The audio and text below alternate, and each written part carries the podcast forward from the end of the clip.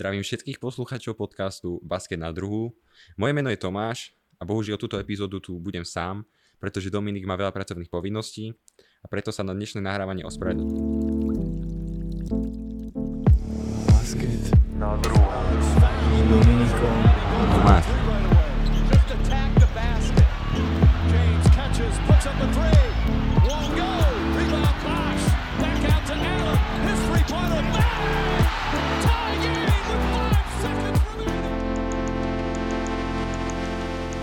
Takže rovno by som aj prešiel k tomu, čo dneska budem rozoberať. A preberieme si ako prvé novinky. Pozrieme sa na uh, buyoutnutých hráčov, prebehneme rýchlo, teda prebehnem rýchlo výmenu trénera v Atlante a taktiež sa pozriem aj na zranených hráčov, ktorých tu v poslednej dobe pribudlo naozaj veľa. A ako druhú tému som si priraz pripravil predikciu top 10 tímov na východe a na západe. Urobíme si vlastný názor, ku každému poviem nejaké dobré vlastnosti, nejaké zlé vlastnosti a čiže pre, prešiel by som plynule na prvú tému a tým sú buyoutnutí hráči. Začal by som buyoutom Reggieho Jacksona, ktorý bol vykúpený zo zmluvy u Charlotte Hornets a podpísal do konca sezóny s Denverom Nuggets. Mm, Reggieho som už videl v pár zápasoch, zatiaľ za- mňa hrá celkom solidne, pomáha tam už ako backup Jamalovi Merimu alebo poprípadne na druhej pozícii. Vie zahrať celkom solidne, mal tam pár zatiaľ dobrý, dobré minúty tam mal a uvidíme, či sa či pomôže Denveru k vysnívanému titulu. Potom by som sa chcel pozrieť ako druhého na Kevina Láva, ktorý bol za mňa prekvapivo vykúpený zo zmluvy z Clevelandu.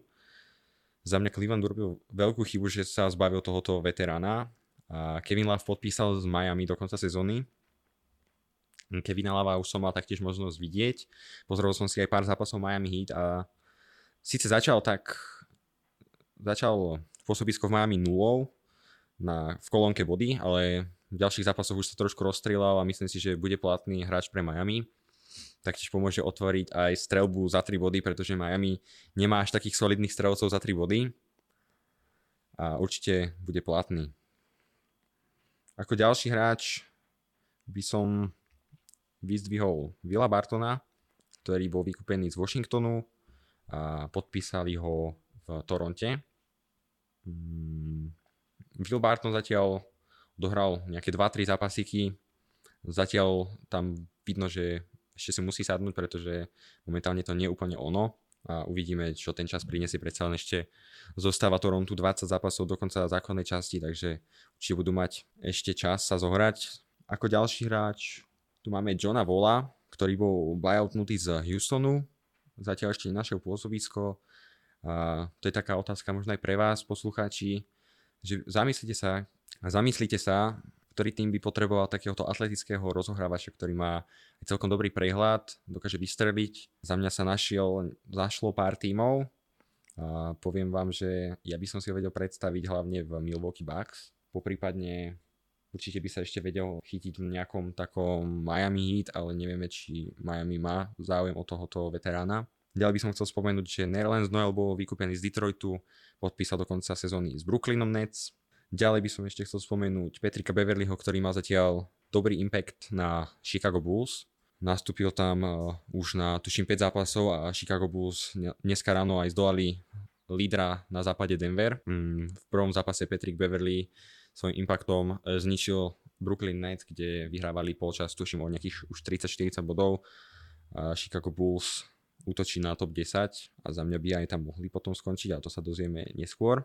Ako ďalšieho tu máme ešte Terenca Rosa, ktorý bol vykúpený z Orlanda a bol podpísaný vo Phoenixe. Zahral tam už nejaké minútky a zatiaľ solidný roleplayer do týmu plných hviezd. Asi najlepšie postaveného týmu momentálne na titul. Ďalej by som chcel spomenúť, že Dwayne Dedmon bol vykúpený z Miami a podpísal vo Philadelphia. Ďalej Goga Bitadze bol e, vyhodený z Indiany, podpísal ho Orlando. Justin Holiday sa stal backup rozohrávačom v Dallase. Mm, Cody Zeller taktiež podpísal v Miami. RJ Hampton sa stiahoval do Detroitu Pistons. PJ Dozier sa stiahoval do Sacramento Kings a to by z nejakých takých väčších presunov aj stačilo. Mohli by sme prejsť na zranených hráčov. Jedno z najnovších eh, zranení prišlo týždeň dozadu, kedy si Lamelo Ball zlomil členok a je out do konca sezóny. Myslím si, že nejakú že pre Charlotte to už túto sezónu nič neznamená, maximálne ešte viac budú tankovať na top 5 pick, pretože v poslednej dobe síce vyhrali 5 zápasov tuším z 10, ale na play to rozhodne nebude stačiť a určite to nebude už asi ani stačiť na prvý pick, keďže najhorší Houston má o 6 víťazstiev menej. Mm, ďalej by som spomenul zranenie Lebrona Jamesa, ktorý sa zranil taktiež pred týždňom, tiež vyvrtnutý členok. Hovorí sa, že by sa mal vrátiť na, na konci marca ale uvidíme ako ďalej, pretože za tie dva týždne čo ešte pôjde na jednu lekárskú prehliadku a tam mu povedia, či dostane zelenú. Ja si osobne myslím, že pokiaľ Lakers budú v bitkách o play-in, tak LeBron James určite aj sám bude chcieť nastúpiť a pomôcť Lakers k tomu, aby sa dostali do play-off, keďže minulú sezónu to vôbec nevyšlo. Sezónu predtým vypadli v prvom kole s Phoenixom. Ďalej by som sa chcel pozrieť na zranenie Jonathana Isaaca, ktorý sa zranil 3 hm, dní späť a znova bude out do konca sezóny, čiže tento bývalý prospekt, ktorý mohol byť jedným z možno aj na hranici All-Star hráčov, si zase prejde ďalším liečením a uvidíme, či do budúcej sezóny už to bude bez zranení, snať áno. Určite mu prajem, aby ostal čo najviac zdravý, aby ukázal, naplnil svoj plný potenciál. A potom by som sa chcel pozrieť na nejaké návraty hráčov pre tými, ktoré sú v boji o playoff, lomeno play-in. A pozrel by som sa napríklad na návrat Anthonyho Simonsa, ktorý by sa mal vrátiť koncom tohoto týždňa, začiatkom budúceho. Mal vyvrtnutý členok a Portlandu veľmi chýbal. Bol to aj vidno na výsledkoch Portlandu, že sa trápili. Tiež by som chcel spomenúť zranenie Shea Gilgesa Alexandra, ktorý nastúpil v zápase proti Warriors, následne ďalší zápas znova musel vynechať pre to isté zranenie. A taktiež sa odhaduje, že by mal naskočiť už do budúceho týždňa na plno a určite by mal už aj chuť zahrať si možno nejaké to play-in, pretože trápiť sa posledné 2-3 roky na spodku ligy určite nie je jeho cieľom. Ďalej by som sa chcel pozrieť na New Orleans Pelicans, ktorí by v nasledujúcich dvoch týždňoch by sa im mal vrátiť Zion Williamson, Jose Alvarado a Larry Nance. Určite to pre nich bude veľké posilnenie kádru, pretože od zranenia Ziona Williamsa, čo bolo, čo bolo prakticky mesiac dozadu, už sa New Orleans začali i hneď trápiť, prehrali tam tuším nejakých 11 zápasov po sebe, New Orleans sa prepadli a momentálne sú až na 10. mieste, ktorý si zaručuje play-in, ale vôbec nemajú isté. A taktiež si myslím, že aj navrat Joseho Alvarada, čo by jedným z najlepších obrancov NBA mal taktiež dopomôcť a doplniť ten káder, ktorom momentálne sa ťahajú, ťahajú CJ McCollum a Brandon Ingram, zatiaľ statočne, ale momentálne to na tých výsledkoch až tak nie je vidno. Sice dneska ráno sa vrátil Jonas Valanciunas, New Orleans okamžite zdolali silný Dallas, Jonas nastúpil už aj v základnej zostave, síce len na 7 minútiek. Dôležitý návrat by mal zaznamenať taktiež aj Minnesota Timberwolves, ktorý by sa mal za týždeň vrátiť. Carl Anthony Towns, Uvidíme, ako to bude fungovať v Minnesota pod košom, keďže Rudy sa začal v poslednej dobe celkom dariť. Prišiel mu tam aj bývalý spoluhráč Mike Conley, ktorý si veľmi rozumie a zatiaľ tá chemia vyzerá, že by mohla fungovať. Uvidíme, či náhodou nebude chodiť jeden z nich z lavičky, alebo či sa zase budeme vidieť dve veže v základnej petici. Ale určite to Minnesota pomôže a myslím si, že budú len silnejší aj s katom. Takže nebojím sa toho, že by Minnesota nemala byť v play-in.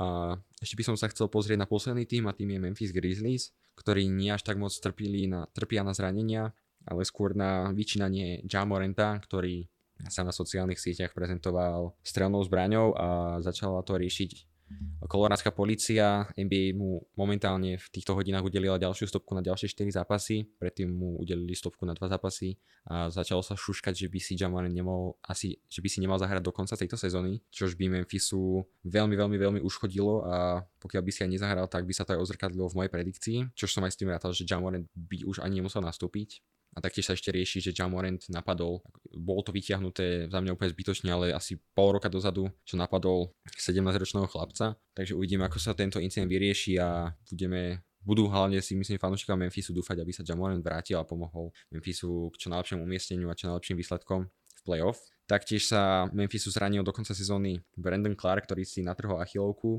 čož bude Memphisu za mňa určite veľmi chýbať, keďže je to backup center, ktorý tam chodil za Stevena Adamsa a Triple J Taktiež by sa mal vrátiť za, do, na konci týždňa by sa mal vrátiť Steven Adams, hm, ktorý pre poranené koleno nehral takmer mesiac a Dylan Brooks by sa mal vrátiť po dvojzápasovej stopke za 16 technických za túto sezónu. Čiže uvidíme, ako to bude fungovať, pretože keby Jamorand už nemohol hrávať, tak by to mal Memphis veľmi ťažké a ešte keby Dylan Brooks bere na seba o mnoho viacej strieľ už ako teraz berie. Takže to by bolo k zraneniam A ešte by som sa chcel pozrieť na výmenu trénera, ktorá nastala po nezhodách s najväčšou hviezdou Trejom Youngom, kedy Nate McMillan aj nezobral na trip svoju najväčšiu hviezdu Treja Younga. Trey Young sa za to urazil a bolo v šatni aj celkom veľké dusno. Nate McMillan prišiel v júli 2021 a zaznamenal štatistiky 99 víťazstiev, 80 prehier v Atlante. Určite vôbec nie zlé.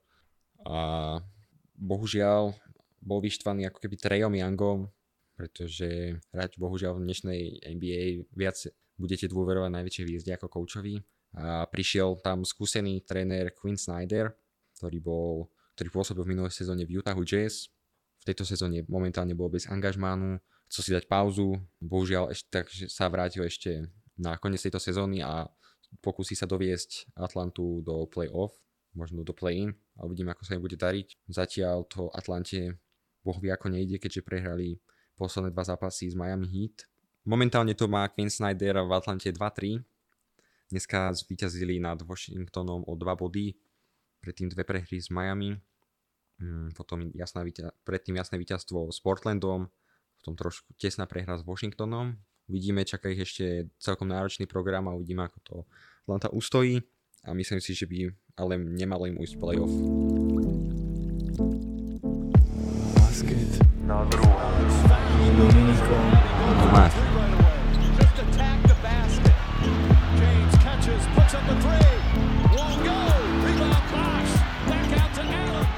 Takže pripravil som si pre vás druhú tému a to je moja predikcia top 10 tímov, ako skončia po základnej časti na východe a na západe.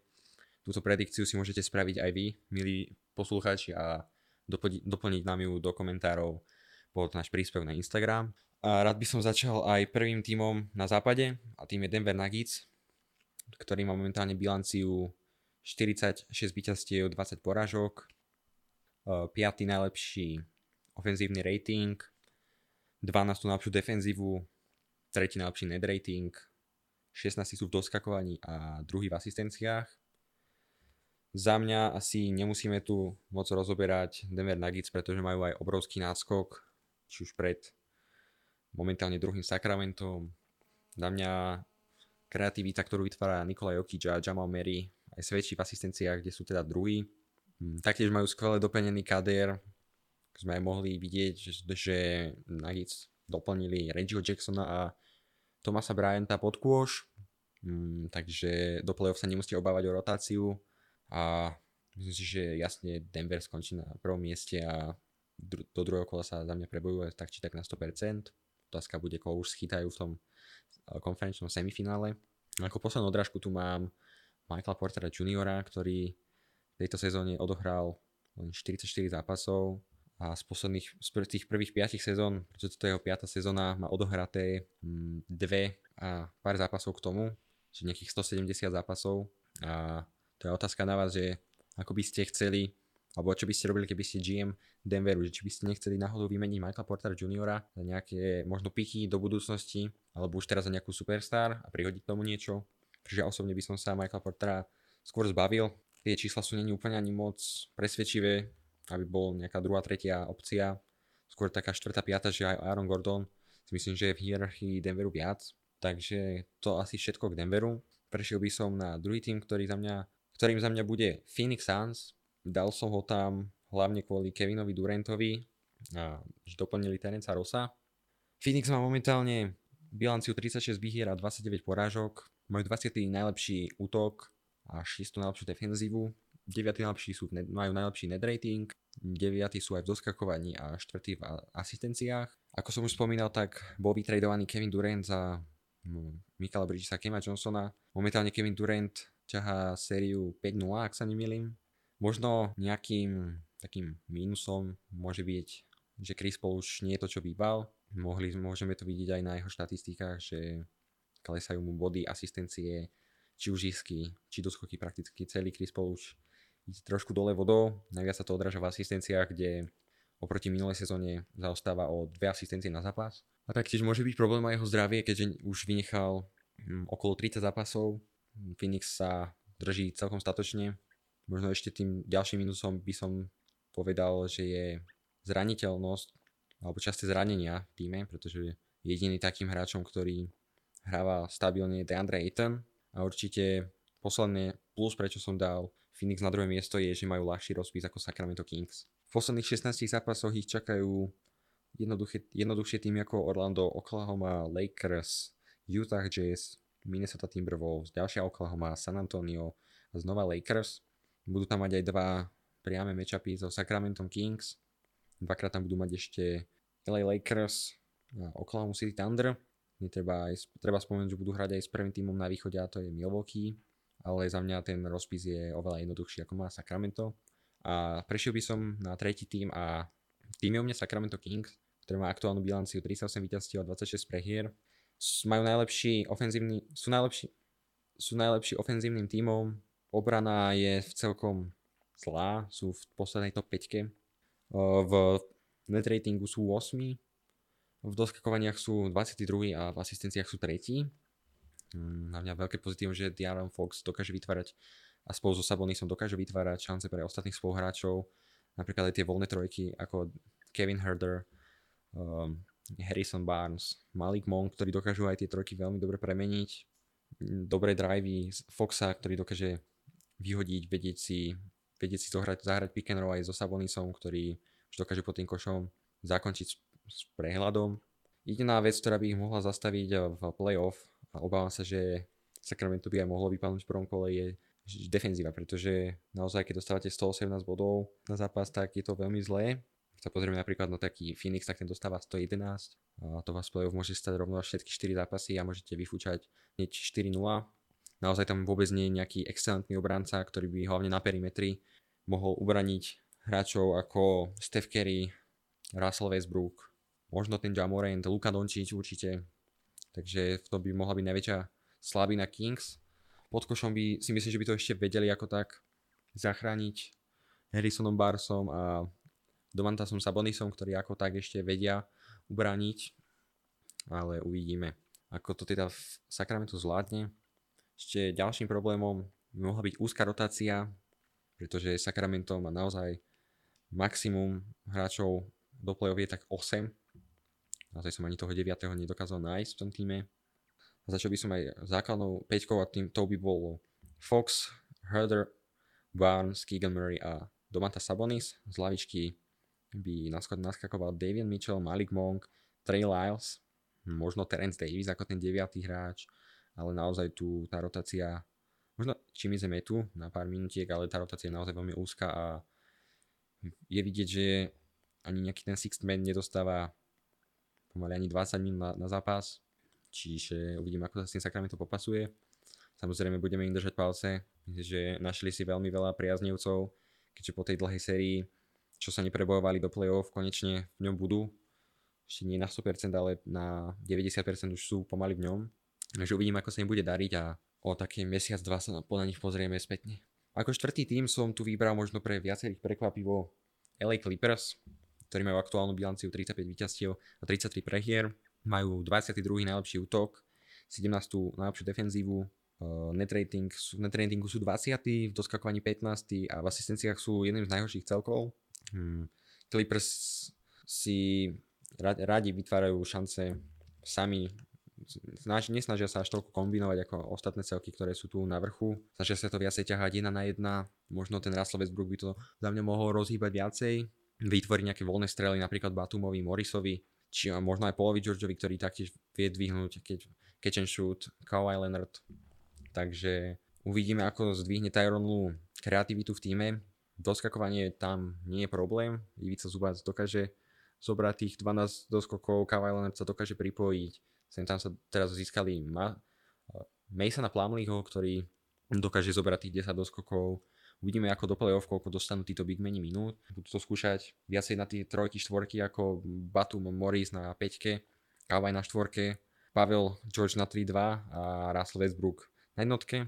Myslím si, že to by mohlo Clippers aj najviac fungovať. Čo sa týka obrany, tak obrana vôbec nie je až taká zlá. Dokážu veľmi dobre brániť, keď samozrejme chcú. Naozaj tá obrana bola bez Kawhi Leonarda na zač- začiatku sezóny veľmi zlá. Boli v poslednej petici. Od príchodu sa obrana zlepšila do top 10 a momentálne je to teda to 17. miesto. Dneska dokázali udržať Miami Heat na 100 bodov, teda, pardon, Toronto Raptors na 100 bodov. Pamätám si, že dokážu veľa zápasov uhrávať takých, takými výsledkami, že niekedy ani len 100 bodov nedokážu superi nastrieľať. Avšak niekedy sa stanú výkyvy, ako v prípade Sacramenta, že im nastrieľalo viac ako 160 bodov. Pár tých prehratých jasných zápasov, kedy si nepostrážili tú obranu, super, superovi darovali ľahké koše, chytili sa a bohužiaľ to si, na to si budú musieť dať Clippers pozor. Útok asi nebude až taký problém, pretože naozaj Kawhi chytil veľkú formu, Paul George sa dostáva do formy, Russell Westbrook v Clippers dáva celkom dobré čísla, sem tam to vyzerá aj ako stará dobrá forma z Oklahomy, taktiež dobrú formu má aj Norman Pavel, takže uvidíme. Clippers môžu poraziť naozaj hocikoho a myslím si, že ale taktiež aj prehrať s hocikým.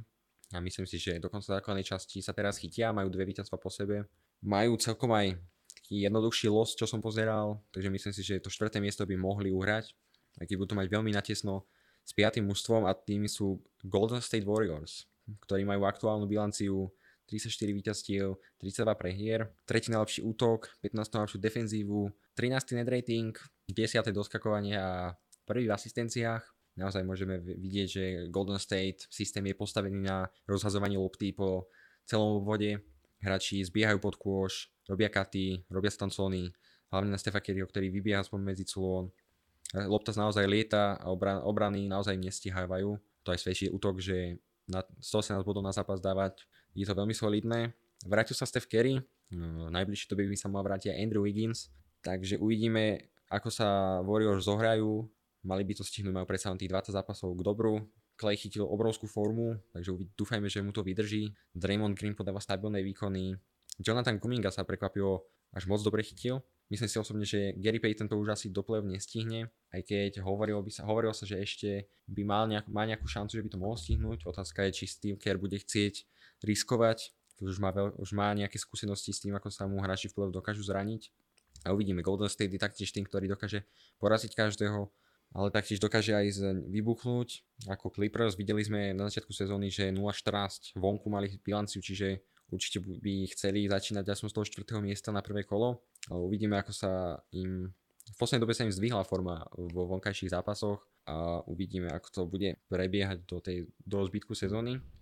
Živý príklad, so, nedávno sme mohli vidieť e, zápas na LA Lakers, kde v prvej štvrtine dostávali už o 20 na, na polčase, dokázali hneď otočiť. Zdalo sa pre veľa fanúšikov, že by mohli aj zvíťaziť, ale nakoniec oslabený Lakers na čele s Antonym Davisom dokázalo poraziť prakticky plné, plné Golden State, takže naozaj si budú musieť dať pozor na tie vonkajšie zápasy. Naozaj majú výborný kader, Uh, jediné, čo ich počas tej sezóny limitovalo, boli zranenia, keďže zranení boli hlavne na dlhú dobu Steph Curry a Andrew Wiggins. Clay Thompson sa našťastie drží a zranenia sa zranenia sa mu vyhýbajú.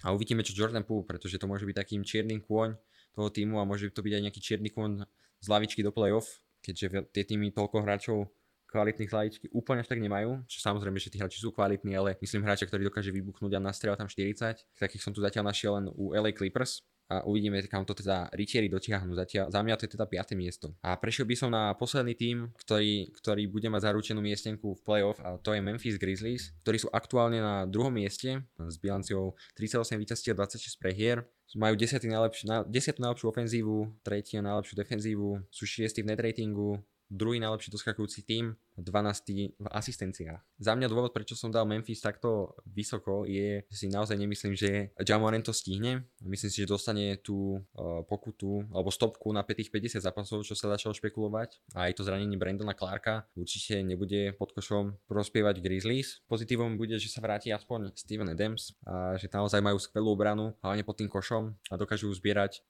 veľa doskokov, veľa aj útočných doskokov naozaj výborných atletov, výborných hm, dričov na tú čiernu robotu, ale pokiaľ naozaj bude chýbať guard, tak hlavný guard, ktorý je prakticky superstar, tak si myslím, že nemajú šancu sa udržať na druhom mieste a majú aj ťaž, taký pomerne ťažký los. Najbližšie ich čakajú zápasy s Golden State, dva zápasy s Dallasom, jeden zápas s Miami, následne San Antonio, tom zase Golden State Dallas, dvakrát tam majú ešte Clippers, jedenkrát New Orleans Pelicans už aj so Zionom a ešte ich bude čakať na záver Janis Antetokounmpo. Takže to sú potenciálne všetky zápasy, ktoré by mohli aj prehrať. Určite vieme, že najbližších 4 zápasoch ti Kerimu, Dončičovi, Dončičovi a Butlerovi nenastúpi Morant, či tam očakávam 4 prehry, ktoré už by ich mohli katapultovať minimálne na to 4. miesto. A uvidíme, ako to Memphis vydrží, ako sa zocelia, uvidíme, či tá Jamorant bude schopný hrať, či mu to liga dovolí. A Gano v akej v akom rozpoložení príde. Čiže už majú v týme jednoho, jednoho toxického hráča tým je Dylan Brooks, ktoré samozrejme spoluhráči musia mať radi.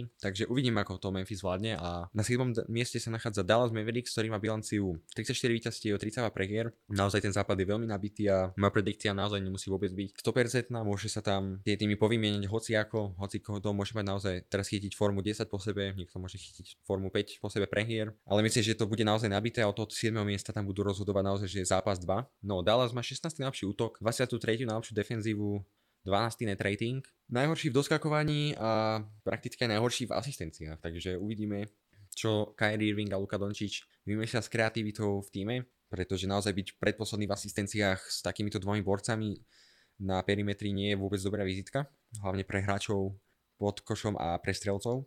Čiže určite by to chcelo zdvihnúť formu Christianovi Woodovi, Timovi Hardawayovi, Regimu Bullockovi, aby začali premiať svoje strely a určite to potom aj Dallas pozdvihne a myslím, že mohli by tým pádom byť aj na lepšej priečke ako 7, aj keď ja to tam osobne nevidím. Problém za mňa bude obrana pod košom, pretože pokiaľ by v momentálnej situácii chytili druhý Phoenix, tak DeAndre Ayton, aj Kevin Durant, ktorý chodí veľmi rád pod koš na midrange 2 za 2 body, tak určite by ich tam vedeli po, veľmi rozbiť, pretože jediným schopným centrom na bránenie je Dwight Pavel, aj keď to som asi s tým schopným prehnal. Uh, veľmi sa znížila minutáž Christianovi Woodovi, ktorý, ktorý od príchodu Kyrieho Irvinga začal hrať o nejakých 8 minútiek menej na zápas. Naozaj títo traja hráči nemôžu byť spolu v, jednom, v, jedno, v jednej peťke, pretože tým je naozaj tá obrana nulová a Dallas to bude mať veľmi ťažké do playoff, lomeno play-in. Naozaj uvidíme, jak skončia na 7. mieste, tak či vôbec by prešli cez ten play-in. Pretože na play by ich čakali, by ich čakal v mojom liste Anthony Davis, Kat Gobert, Jonas Valanciunas, Zion Williamson a to keby idú cez Dwighta Pavla a Christiana Wooda, tak to vôbec nemusí dopadnúť dobre. A zase na druhú stranu, kto zastaví ich útok? Pretože Kyrie Irving vie sa Lukom Dončičom naozaj vybuchnúť, už sme to, už začínajú ladiť formu po tých 5 prehrách, čo spolu nastúpili tak ako dokázali skombinovať proti Philadelphia 82 bodov, dokázali aj proti Phoenixu Suns nastrieľať 64 bodov, čiže už sa začína toto ofenzívne duo, duo chytať a uvidíme, ako budú teda vytvárať šance pre tých ostatných spoluhráčov, pretože keď budú aj v play-off premierovať dokopy 72 bodov alebo 70 bodov, tak bude treba aj od Christiana Wooda a Tima Hardaway, aby sa chytili a dali nejakých po 15 bodov. Čiže bude to záležať hlavne od tých roleplayerov a od toho, ako hlavné hviezdy budú teda vedieť vytvárať šance. Na 8. mieste sa u mňa nachádza New Orleans Pelicans, ktorí majú ako prvý tým v tom, na tomto liste zápornú bilanciu, a to 32 výhier a 34 prehier. Majú 17. najlepší útok, 9. najlepšiu defenzívu, 14. najlepší net rating, 13. Mm, najlepší dos- sú v doskakovaní a 9. v asistenciách. Za mňa tie asistencie sú možno až moc vysoko a kreativita CJ McColluma Hm, možno predtým ešte Devontoho Grahama, ktorý sa až tak moc nehrával. Ale na to, že naozaj tam nemajú nejakého primárneho garda, pretože začali skúšať po výmene Josha Richardsona a point guardovi, ktorý momentálne z osobných dôvodov nenastupuje. Tak začal tam znova chodiť CJ McCollum, ktorý taktiež nie je primárny point guard. Funguje to dobre, ale bohužiaľ dopláca New Orleans na zranenia. A zranenia, ako teda už spomínaný Zion, Larry Nance, Jonas Valanciunas, ktorý sa vrátil dnes, a Jose Alvarado dlhodobo bol taký zranený aj CJ McCollum, Brandon Ingram, prakticky každý v týme New Orleans si prešiel nejakým zranením, či už dlhodobým alebo krátkodobým a ten tým bol vždycky nejako rozpadnutý, nejako dlhodobo nehrali spolu, čož by sa mohlo, dúfajme, že sa už po navrate Zajona a Joseho nikto nezraní a budú vedieť spolu fungovať. Videli sme to aj na začiatku sezóny, kedy boli druhí, dokonca utočili aj na prvé miesto, ale potom sa to všetko rozsypalo. A myslím si, že pokiaľ sa naozaj teraz nikto nezhraní, tak majú na playoff, ale naozaj ten západ je tak nabitý, že by to New Orleans ani nemuseli dať, ale za mňa osobne ja ich v playoff vidím na 7. mieste. Že prejdú cez ten play cez ten Dallas a budú trápiť Phoenix. Na 9. mieste sa u mňa nachádza Minnesota Timberwolves, ktorá má bilanciu 34 víťazstiev a 33 prehier. 13, 13 najlepšiu ofenzívu, 10 najlepšiu defenzívu, 20 net rating, 24 sú na doskoku a 11 v asistenciách. Za mňa ofenzíva je v pohode. Obranu by trebalo trošku zlepšiť, predsa máte Rudyho Goberta, trojnásobného, trojnásobného držiteľa, uh, trojnásobného víťaza pre najlepšieho obrancu NBA. Uh, určite tomu dopomôže aj Mike Connolly, ktorý nie, nie je úplne najlepší obranca, že nie je vo svojom najlepšom prime, ale za mňa lepší obranca ako D'Angelo Russell. Hm, treba naučiť v postupom času brániť aj, aj Anthonyho Edwardsa, aby to pomohol tomu týmu možno od tie 2-3 sezóny a uvidíme, čo Minnesota teda z tohoto vytiahne. Majú predsa len ťažký los ešte na koniec sezóny, preto som ich aj dal pre až za New Orleans a Dallas Mavericks. Bude ich čakať ešte dvakrát Atlanta, jedenkrát Boston, New Orleans, Lakers, Phoenix, Sacramento, Golden State, Knicks, Toronto, Bulls. Prakticky majú tam z tej z takých ľahkých tímov len jedenkrát a to San Antonio Spurs, takže budú si naozaj tie víťazstva musieť vybojovať na palubovke a preto si myslím, že skončí si s kladnou bilanciou, ale naozaj veľmi, veľmi, veľmi tesno a bude to všetko o chlop. Otázkou je, do akej formy sa dostane Carl Anthony Towns, predsa len na, bol zranený od konca minulého roka, naozaj dlho nehral basketbal, ale už sa vracia do tréningového procesu a naozaj bude záležať od toho, ako sa chytí, tak od toho sa chytí aj forma Minnesota. Dobrú formu začal chytať Anthony Edwards, ktorý si tými výkonmi zaslúžil miestnenku v uh, All-Stars Game. A dobrú súpajúcu formu teda zachytil aj Rudy Gobert. A tak dúfajme, že sa Katovi podarí nadviazať na tieto úspešné formy a že dotiahne Minnesota do playoff, aj keď tam už to bude tesnejšie. A na poslednom desiatom mieste sa u mňa nachádza LA Lakers, ktoré som uprednostnil pred za mňa 11. Portlandom, 12. Utahom a 13. Oklahomou. 14. a 15. miesto už som absolútne neriešil, pretože tam sa bojuje o prakticky čo najviac prehier a nie víťazstiev. A k 10. Lakers momentálne bilancia 32 víťazstiev, 34 prehier, 8. najlepší útok, 13. najlepšia defenzíva, 24. ale až net rating, naozaj tam tie prehry sú keď tak vysoké a víťazstva nie, nebývajú až také jednoznačné, skôr viacej ubojované. 5. najlepší v doskakovaní a 12. najlepší v asistenciách. O, taká podotázka, majú šancu Lakers na playoff? Mm, za mňa by sa musí vrátiť LeBron James, aj keď ten tým naozaj doplnili veľmi výborne, prišiel Vanderbilt, prišiel Beasley, prišiel Russell, ale, bude, ale aby ste sa dostali do playoff v takto nabitej konferencii, ktorá akože keby hrajú o 3 roky dozadu, tak by tam jasne boli, možno aj v top 6. A, ale v momentálnej situácii je zapotreby LeBron James, ktorý, by mal, ktorý musí dopomôcť Lakers k vytuženému playoff. Na tom bude aj veľká, veľký otáznik, či to teda stihne. Ale ako som už spomínal, LeBron určite bude, nebude chcieť ďalšiu sezónu zahodiť bez playoff, určite bude chcieť potrapiť z toho 8. miesta prvý Denver, pretože šanca je vždycky a za mňa nejakú šancu by mali, keby nastúpia v plnej sile. Stúpajúcu formu chytá Dennis Schroeder, ktorý v posledných zápasoch naozaj dokázal explodovať 20 plus bodmi, dokázal tam vyproduko- vyprodukovať aj 5 plus asistencií. Uh, taktiež Jared Vanderbilt má obrovský impact na hru LA Lakers, pretože tá obrana s Vanderbiltom a bez Vanderbilta vyzerá úplne z inej galaxie. Naozaj Vanderbilt sadol naozaj perfektne. Taktiež aj Malik Beasley, ktorý dokáže premieňať dôležité trojky v rozhodujúcich momentoch. A Austin Reeves, ktorý dokáže taktiež vybuchnúť v zápase Lonnie Walker, Mo ktorý dokáže vysadiť za 3 body. Pozeral som jeden zápas Lakers, no viacero, ale v poslednej dobe som pozeral hlavne zápas Oklahoma City Thunder, taký priamy súboj o play-in, v ktorom bez eh, Davisa, Lebrona D'Angela Russella Lakers vyťazili a práve Mo trojkami 2-2 dobrými košmi z podkoša, dobrými doskokmi prispel k víťazstvu, taktiež vtedy aj explodoval Dennis Schroeder. A to by asi za mňa zo západu bolo všetko a presunuli by sme sa na východ. Basket. Na prvom mieste vo východnej konferencii sa u mňa umiestnilo Milwaukee Bucks, ktoré má momentálnu bilanciu 47 víťazstiev, 18 prehier. Momentálne dominujú na východe, keď uh, si pripísali 16 víťazstiev v rade, zastavilo ich až mnou milované 76ers. Uh, Milwaukee majú 9. najlepší útok, 2. najlepšiu defenzívu, 4. najlepší net rating, sú prvý v doskakovaní a 16. v asistenciách.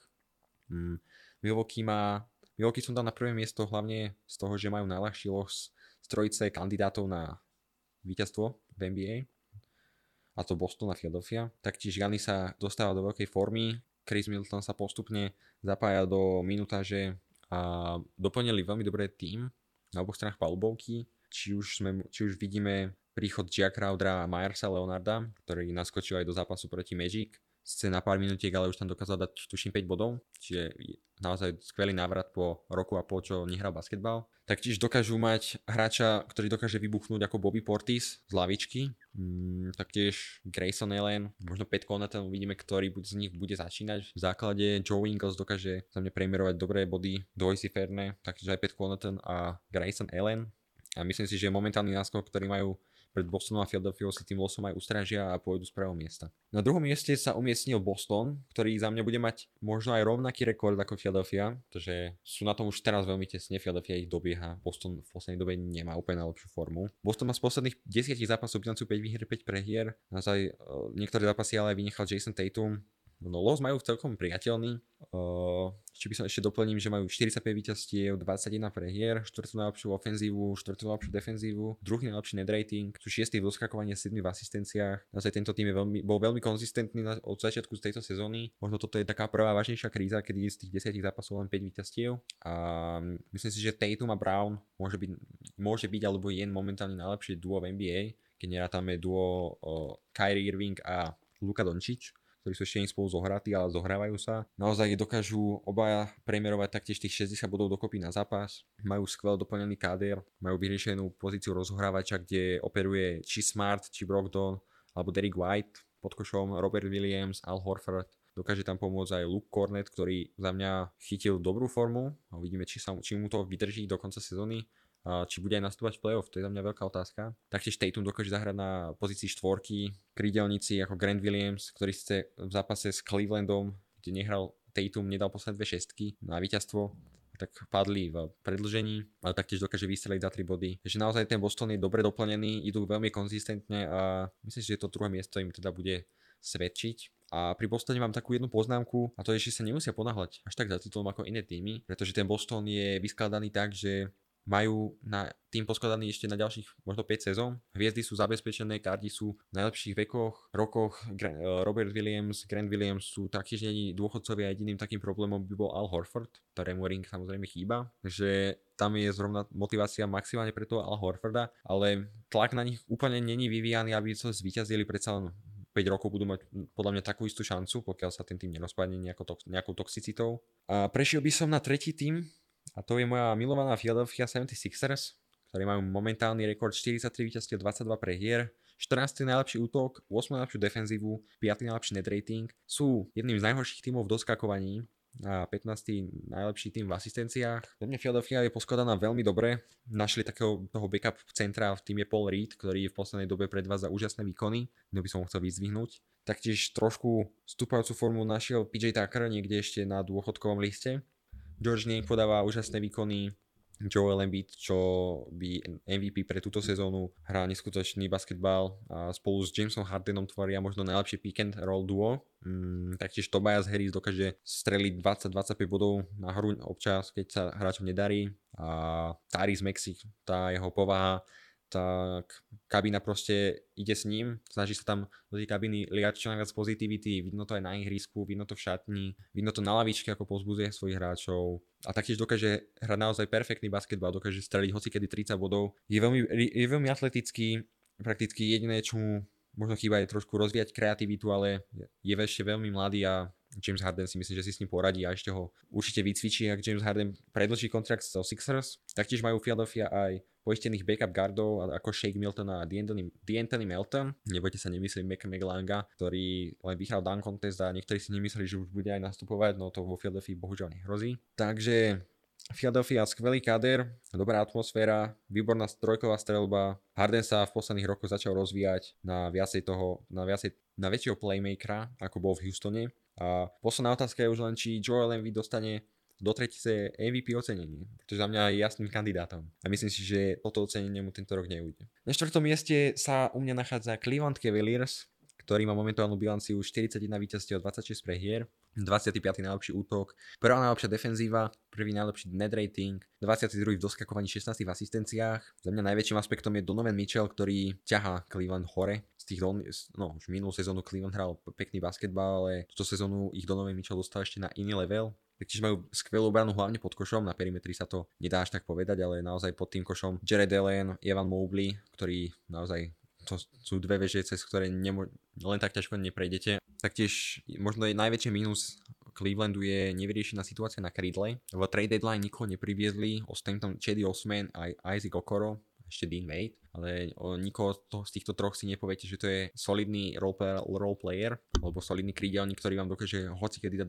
20 bodov. Podľa mňa všetci teda hráči majú problém vôbec skorovať 10 bodov na zápas, nie to ešte 20. Samozrejme možno najvi- aj obrane na tých krídlach, najvi- najlepší obrancom z nich troch je Dean Wade, ktorý za mňa by mohol mať najmenšiu minútaž v playoff a gardi to sú vybavení v obrane naozaj tam bude za mňa Rubio hrávať v playoff aspoň zo 25 minutiek, pretože to je jeden taký solidný obranca na perimetri. A uvidíme, ako to Clevelandu vyjde. Sú tak v strede, že ani na tretie miesto nemá, nemajú dosah a prakticky New York taktiež nemá na nich až taký dosah. Plávajú si také na takom štvrtom mieste a myslím, že tam v pohode skončia. Nemajú ani nejaký ťažký los a ani nejaký ľahký, takže mňa pokojné štvrté miesto. Na piatom mieste sa nachádza asi prekvapenie z New Yorku Knicks, ktorí majú bilanciu 39 víťazstiev a 28 prehier, 12 najlepší útok, 16 najlepšia obrana, čo už pre Toma Thibodeau je prakticky infarktové číslo.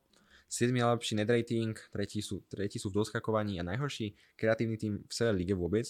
Tento tým začal pomaličky sezónu, tak konzistentne zvíťazili, prehrali, zvíťazili, prehrali. Branson pomaličky zapadal do toho týmu, až potom prišla, prišli nejaké série víťazstiev, potom zase trošku mierne série prehier, až nakoniec prišiel v trade deadline Josh Hart, ktorý sériu 9 víťazstiev po sebe New York úplne vyzdvihol. A samozrejme to nielen kvôli Joshovi Hartovi, ale je to aj zásluha Randla Bransona, Quicklyho a ostatných. Taktiež uh, Branson odľahčil bremena Randlovi, ktorý nemusí robiť kvázi rozohrávať, ako to robil minulú sezónu, kde bol úplne stratený.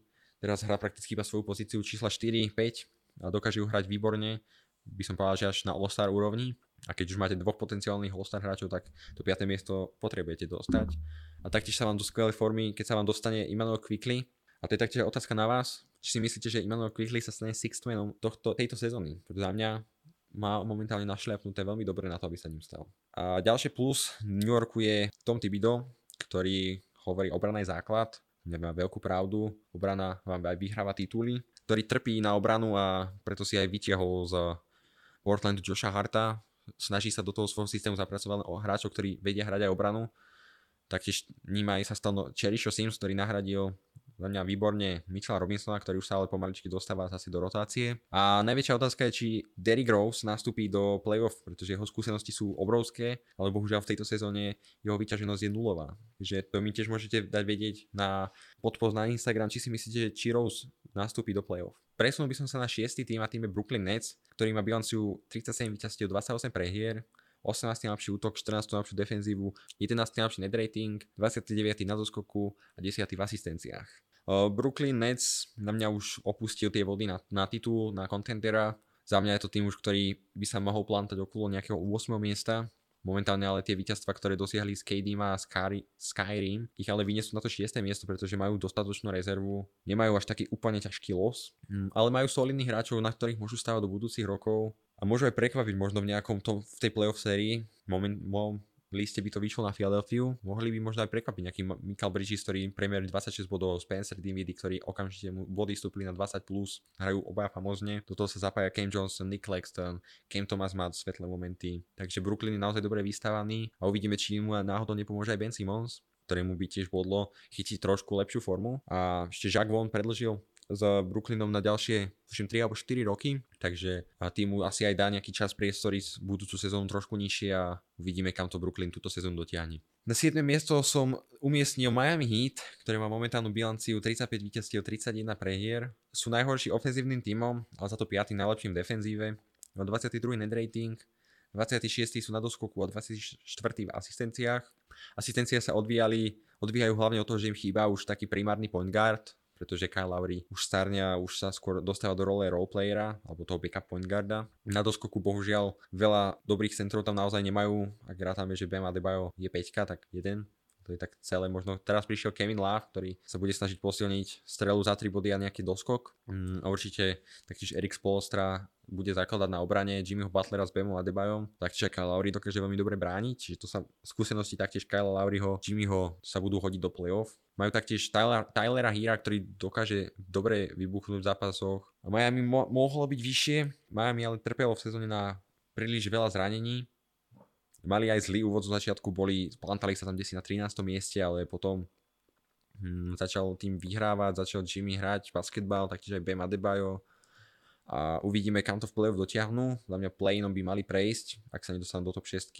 A Jimmy v play-off zapne jeho mod a myslím si, že Miami taktiež by sa mohol dostať do role čierneho konia play-off. Na 8. mieste sa nachádza Toronto Raptors, ktoré majú bilanciu 32 víťazstiev a 35 prehier. Majú 23. najlepší útok, 18. defenzívu, 15. net rating, 18. doskakovanie a 23. 23. sú v asistenciách. K tomuto týmu, aj keď ho mám rád, tak som veľa toho nenašiel, čo k ním povedať. Za mňa majú tým na top 6, okolo toho 6. až 8, 5. až 8. miesta Momentálne v tejto sezóne im to až tak moc nevychádza, nevedia si tí hráči spolu až tak sadnúť, dokázali prehrať aj niektoré jasné zápasy. Naozaj ten kader nie je vôbec zlý, predsa máte Freda Venvlita, Pascala Siakama, mladého Scottyho Barnesa, ktorého môže byť budúca superstar, OG Nobiho, Garyho Trenta, prišiel, prišiel vám Jakob Pearl a uvidíme, kam to Nick Nurse dotiahne s Torontom, pretože by...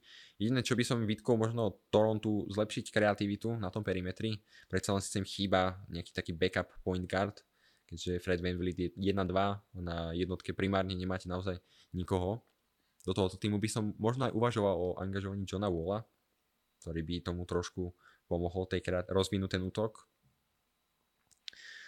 A to je asi z toho Toronto všetko. Prejdeme na 9. tým, a to je Atlanta, tým je Atlanta Hawks, ktorí majú momentálne bilanciu 32 víťazstiev, 33 prehier, 6. najlepší útok, ale zasa 22. najlepšiu obranu. Net rating majú rovný nule, čiže sú 17. Doskakovanie sú, na, sú celkom dobré, 13. miesto a 20. miesto v asistenciách. Ideme na trénera, ako už som dneska spomínal, uvidíme ako to sadne, aký zvolí herný štýl. Uvidíme, či Young nebude toxický, predsa len sa to už na ňom aj začína trošku, tak je to na ňom viacej viditeľné. Naopak Dejounte Murray hrá naozaj veľmi pekný basketbal, snaží sa viacej tvoriť tú hru ako Trae Young. Trae Young je, už sa dostal do role takého shootera skôr. Dejounte Murray hrá viacej na tých hráčov z podkoša ako John Collins, Clint Capella. A to by mohol byť jeden faktor, prečo sa Atlanta môže dostať do play-off, ale zároveň je tu viacero faktorov, pre ktoré by sa nemuseli dostať. Ako ešte jedno veľké mínus a to sú zlé výkony Johna Collinsa, ktorý má 20 zápasov na to, aby presvedčil aj trénera, presvedčil, že si zaslúži tie minúty a možno aj jeho zotrvanie v Atlante. Takže uvidíme, či, či si pod novým trénerom spolu, či si sadnú a ako budú vyzerať jeho výkony, na to sa pozrieme až o mesiac, keď dopadne základná časť. Budeme držať Atlante palce a budeme na im to bude stačiť. Za, za mňa bude 8. až 11. miesto bude veľmi, veľmi, veľmi vyrovnané. Naozaj to môžu rozhodovať 1-2 zápasy. Naozaj som sa aj rozhodoval podľa toho, aký majú aj schedule. Atlanta aj Toronto majú pomerne rovnaký. Aj keď Toronto som, u Toronto som videl trošku ľahší, tak som ich dal práve na to 8. miesto. Na 10. mieste sa nachádza Chicago Bulls, ktoré majú aktuálnu bilanciu 29 víťazstiev a 36 prehier, majú 20. najlepší útok, 7. najlepšiu defenzívu, 16. net rating, 20. doskakovanie a 22. najlepšiu, sú najlepší v asistenciách. Uh, Chicago limitujú celú sezónu prakticky zranenia. Asi hodinku dozadu vyšla práve správa od Adriana Vojnarovského, že Lonzo Ball musí postúpiť ďalšiu operáciu a ohrozený bude aj jeho štart v následujúcej sezóne.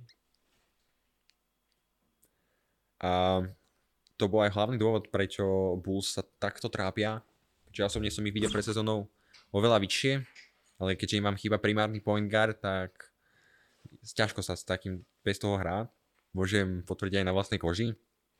Uh, horšie výkony Vučeviča, ktorý aj keď síce nastupoval, keď nehrali najväčšie hviezdy, tak vedel podať dobrý výkon, ale jak sa vrátili do rotácie, tak Vuč zase zapadal do toho priemeru týmu. Naozaj pod tým košom by mohli viacej, viacej dominovať za mňa, pretože je tam Andre Dramont a Nikola Vučevič, ktorí boli kedysi all-star hráči, takže a vôbec ešte nie sú v najhorších rokoch, práve že ešte im prakticky doznieva Prime, aj keď Dramont je skôr za tým Primeom. Ale aj Dramont tam má svetlé momenty. A uvidíme, ako to pôjde Zekovi Lavinovi, ktorý no, podával také podpriemerné výkony na, na neho, samozrejme neboli to, nie sú to zlé čísla, ale mohol tomu týmu prispieť podľa mňa oveľa viac. Takým prakticky smutným hrdinom bude Demar DeRozan, pretože aj keď dostane ten tým do playoff, tak vypadnú v prvom kole za mňa. Tam nie je o čom. Demar DeRozan bude asi tlačiť v off-season na odchod. Takže tu by to asi zmenilo jedine, že by nejaký playoff run, ktorý ale za mňa nemôže nastať. Ešte k Chicago také minus, že majú ho, takú horšiu lavičku, ktorá by im ale v play asi nemala nejako už brániť. Predsa je tam Caruso, Ayo Dosunmu, Javonte Green a práve Andre Drummond, keď jeden z týchto ešte bude musieť ísť do základu. A tréner nedokáže proste z mužstva vyťažiť maximum. To asi všetko a budeme Chicago držať palce. A mám to ešte bonusový tým posledný, pretože si myslím, že práve Washington a Chicago budú mať rekord rovnaký. A prakticky tým týmom je Washington. Momentálna bilancia je 31 víťazstiev, 34 prehier, 19. najlepší útok, 20. defenzíva, 18. net rating, 10. sú v doskakovaní a 20. 12. najlepší v asistenciách. Problém ale Washingtonu je, že chýba rozohrávač. Pomerne slabé výkony Bradleyho Billa, ktoré v posledných rokoch naozaj neboli zvykom, pretože aj Bradley bol, Bradley Bill bol sám zranený, ale keď hrával, tak hral naozaj dobre. Túto sezónu viacej vidíme konzistentnosť ako tie dobré výkony ako konzistentnosť v tom, že hrávaní, v tom, že podáva dobré výkony. A Kyle Kuzma má dobrú sezónu, ale aj tak to nestačí na možno lepšie miesto ako 10-11. Taktiež Kristaps Porzingis dokáže zahrať veľmi pekný basketbal. Zbavili sa síce v trade deadline Rui Hachimuru a Vila Bartona, ale ja si myslím, že ten tým majú stále na to, aby mohli útočiť, atakovať to play-in. A E, posledná vec, pre ktorú som sa rozhodol dať Washington 11 a Chicago 10 bola schedule, pretože Chicago mi prišlo, že malo jedno, má jednoduchší rozpis ako Washington a uvidíme teda, ako to dopadne. Momentálne má Washington dva zápasy náskok na Chicago, takže ja si myslím, že Chicago zvíťazí v posledných 20 zápasoch aspoň o 3 víťazstva viac. A myslím si, že Indiana, Orlando nebudú mať, sa nezapoja už do boja o play-in. Predsa Orlando bude asi viacej chcieť už tankovať, aj keď top 10 pick sa im ešte zíde určite. V budúcu sezónu podľa mňa to bude čierny kôň. A Indiana kvalitou asi nemá na to, aby mohli atakovať. Predsa som aj pozeral ich schedule a naozaj ten, ten tam majú naozaj nabitý. Ak ste sa dostali až sem, tak ja vám veľmi pekne ďakujem za to, že ste si vypočuli dnešný podcast. Určite hoďte follow na náš Instagram Basket na druhu, to uvidíte tam aj presne moju tabulku, ktorú som tvoril o nej som dneska aj rozprával. Môžete, ako som už hovoril, poďme dať svoju top 10, či už na východe, či na západe, či nejakého čierneho konia, poprípadne nejaké otázky do podcastov sa tam môžete spýtať, že vám veľmi radi odpovieme. Takže ďakujem, že ste si ma dneska vypočuli a dúfam, že budúcu časť už sa budeme počuť vo dvojici. Držte sa, majte pekný týždeň, čaute.